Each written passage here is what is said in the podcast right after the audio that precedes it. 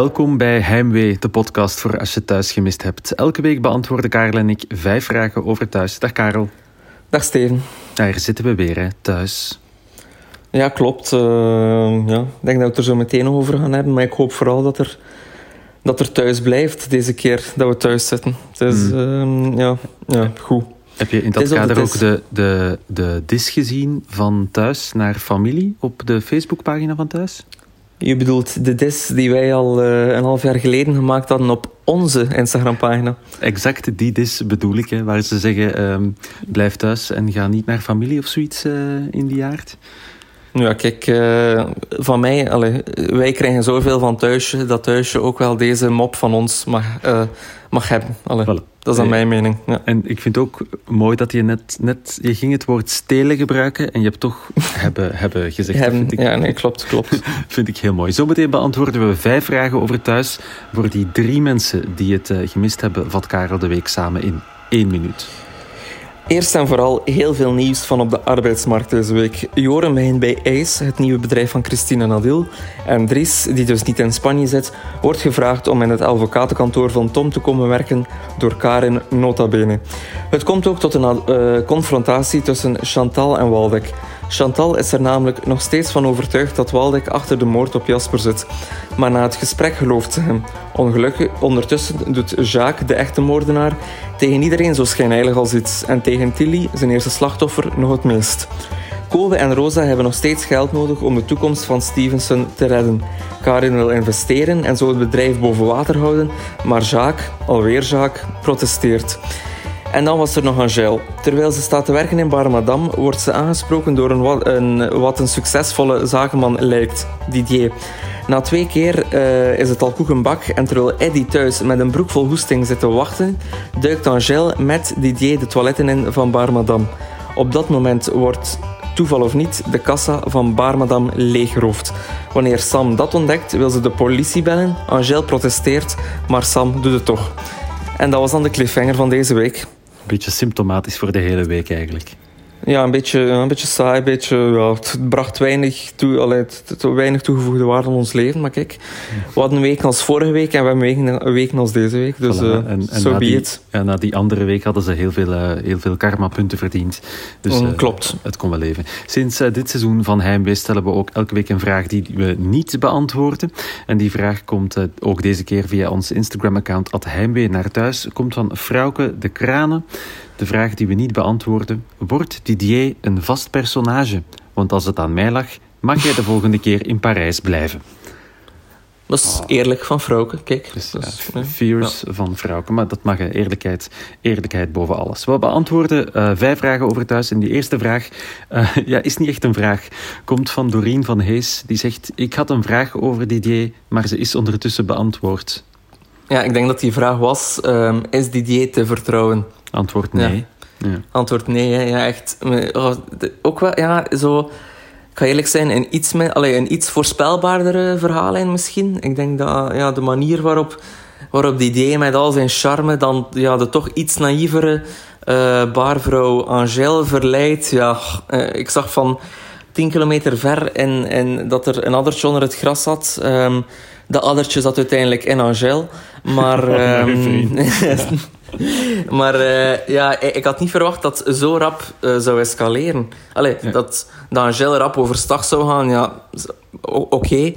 Maar dat idee dan zo rap ja, ervoor zou zorgen dat er ingebroken, allee, gestolen wordt eigenlijk. Het is niet echt inbreken. Gestolen wordt bij Bar Madame, ja, vind ik straf. Ja, uh, wat, een vrij wat, snelle evolutie van deze verhaling. Ja, wat Astrid Brocatus ook zei op onze Instagram. Wie zou de dief zijn in Bar Madame? Ja, misschien een handlanger van uh, Didier. Maar ja, mm -hmm. zou die Didier dan op voorhand hebben kunnen zeggen van ja, vanavond is het koekenbak, dus kom maar aan de deur staan. Of zou die daar al die voorbije twee ja, die, avonden uh, ook hebben gestaan? Dus, ja, die zal daar wel al even gestaan gedaan heb. Nee, of, ja. Ja, wat een gek personage ja. ook. Het lijkt toch alsof die uh, uh, ging figureren in FC de Kampioenen, maar in de foute studio is binnengewandeld. Op een, op ja, een of andere iemand, iemand uh, reageert ook op ons, op ons Instagram-account dat, dat die acteur effectief in FC de Kampioen gezeten heeft. Ah, dat zal ik tegen volgende week eens opzoeken welke rol goed. dat dan was. Tweede vraag in de podcast deze week. Hoe zal Eddie reageren als hij hoort dat Angèle vreemd is gegaan? Ik hoop dat hij niet hoort hoe ze echt vreemd is gegaan, want het was wel met heel veel lawaai erbij. Toch? Ja, klopt. Nee, klopt. Ehm, ja, ik denk zo... Eddie is volgens mij is zo van het doodbrave type die, die super verliefd is, die een grote mond heeft, maar die volgens mij zelf nooit zo vreemd gaan. En nu, nu wordt het hem wel omgekeerd gelapt en ja, ik weet niet of dat, of dat, of dat zijn vertrouwen in Angel dit overleeft. Nee, want het was ook echt. Eh, dus hij komt dan binnen in het appartement dat helemaal overhoop staat. Uh, was, wasrek, uh, leeg goed, half uh, afgegeten borden, etensresten. Uh, Dan eerst het frietje met een pintje met Frank erbij. Wat een mooie uh, vriendschappelijke scène was. Maar dan heeft hij, is hij toch alles beginnen opruimen. En dat vond ik wel cool. Toen, ik denk dat het nummer I Want Your Sex was dat wij speelden. ja. Dus de strijkplank, Eddie, badjas en dan zijn uh, tijgertanga aan. En, maar dat dan die I Want Your Sex ook naadloos overging naar de scène waar Angèle vreemd gaat met uh, Didier.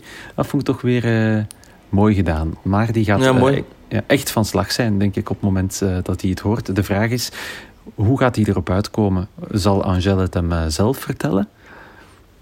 Ja, misschien. Uh, Angèle is nu ook al type, denk ik, van een keer als de politie begint te graven, die, die zoiets ook niet, ook niet lang ja, verborgen zal kunnen houden. Dus ja, een keer als de politie het weet, zal ze het wel moeten vertellen tegen Eddie. Dus ja, ik denk dat mm, misschien is dit wel de volgende relatiecrisis in, uh, in thuis.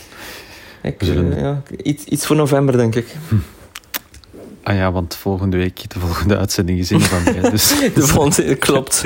Heel terechte opmerking. Derde vraag in de podcast deze week. Er staan verschillende handgel-dispensers in beeld. Dus blijkbaar is er ook in thuis een pandemieopkomst. Dat was uh, Gilles de Knodder opgevallen.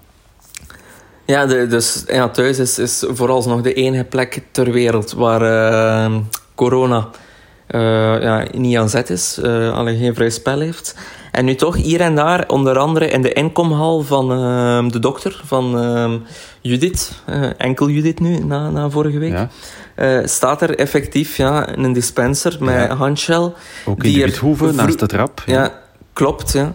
Die, er, die stond er vroeger in ieder geval nooit. En ja, nu staan ze er wel. Dus ja, het is, zo, het is wel een rare... Zo, allee, wel handshell, geen mondmaskers, geen anderhalve meter. Ja, rare keuze. Ik denk dat ze in thuis nog niet weten dat er zes regels zijn om eh, corona buiten te houden. uh, zij vraagt, wat vond jij de beste coronascène afgelopen week? En met coronascène bedoel ik een scène waarvan je weet, ah, dit hebben ze op die manier opgenomen om die coronamaatregelen te respecteren. Ah, ik heb er nu niet zo specifiek op gelet, maar ja, het valt wel heel vaak op dat, dat mensen gewoon altijd alleen in beeld worden genomen. En, en niet, niet samen in beeld, waar dat vroeger een gesprek aan een tafel zou geweest zijn, staan ze nu aan het van de keuken en praten ze met elkaar en komen ze nooit samen in beeld. Heb jij wel een favoriet?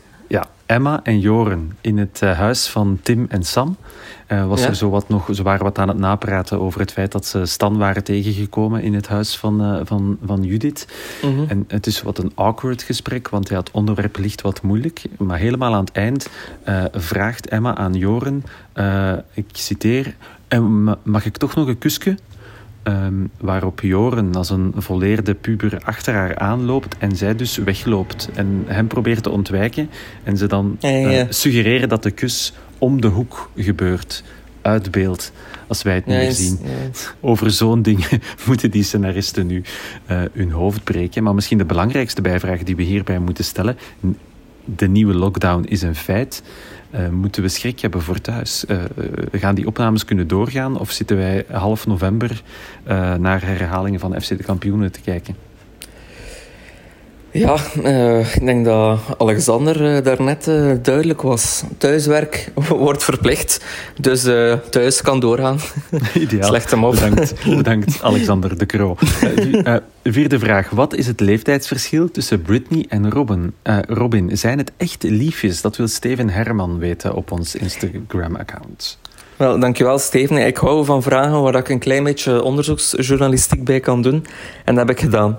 Um, Britney, als in Apollonia Sterks, dat is haar echte naam, is geboren in 2006 en is dus 14 jaar oud. Oké. Okay. Uh, Robin is geboren één jaar later, in 2007. Uh, dat is, zijn echte naam is Frits de Ruiter. en is 13 jaar oud. Dus ze zijn 13 en 14 en ik denk, ja, perfect, uh, allee, perfect overbruggen leeftijdsverschil om een relatie te hebben, ook op die leeftijd ook al ben ik geen journalist, uh, heb ik toch ook uh, mijn research gedaan. En ik ben terechtgekomen mm -hmm. op de Nergens Beter dan Thuis Wikipedia-pagina. Mm -hmm. een, wiki, een wiki, geen Wikipedia. waar ook alle personages opgelijst staan. En daar vond ik de volgende zin. Robin is geboren op 30 augustus 2010. Het personage Robin. Ah, het personage. Wat hem 10 maakt, maar Britney 14. Dat is gewoon gross. En, en, en, Britney, dus Britney is wel effectief geboren, ook in thuis in 2006. Ja, dat heb ik toch, dacht ik toch gezien te hebben. Wacht even, Britney van Notegem, eerste verschijning, aflevering 2025. En 2 juni, ja klopt, 2 juni 2006 geboren. Ja, dus we zitten hier met een 14-jarig uh, meisje die aanpapt uh, met een 10-jarige.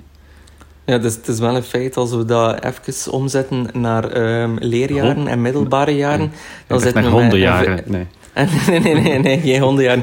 Nee, dan zitten we met, de, dan zitten we met uh, denk tweede middelbaar en het vijfde leer... Ja, en het vijfde leerjaar. Oké, okay, ja, dat is, dit is raar. Ja, of we hebben een kleine fout ontdekt in de wiki-pagina van uh, Nergens Beter dan Thuis. Dus dat moeten we uh, tegen de volgende keer misschien wel eens opzoeken. Maar zijn het echte liefjes? Het, het begint toch die schijn ervan te hebben.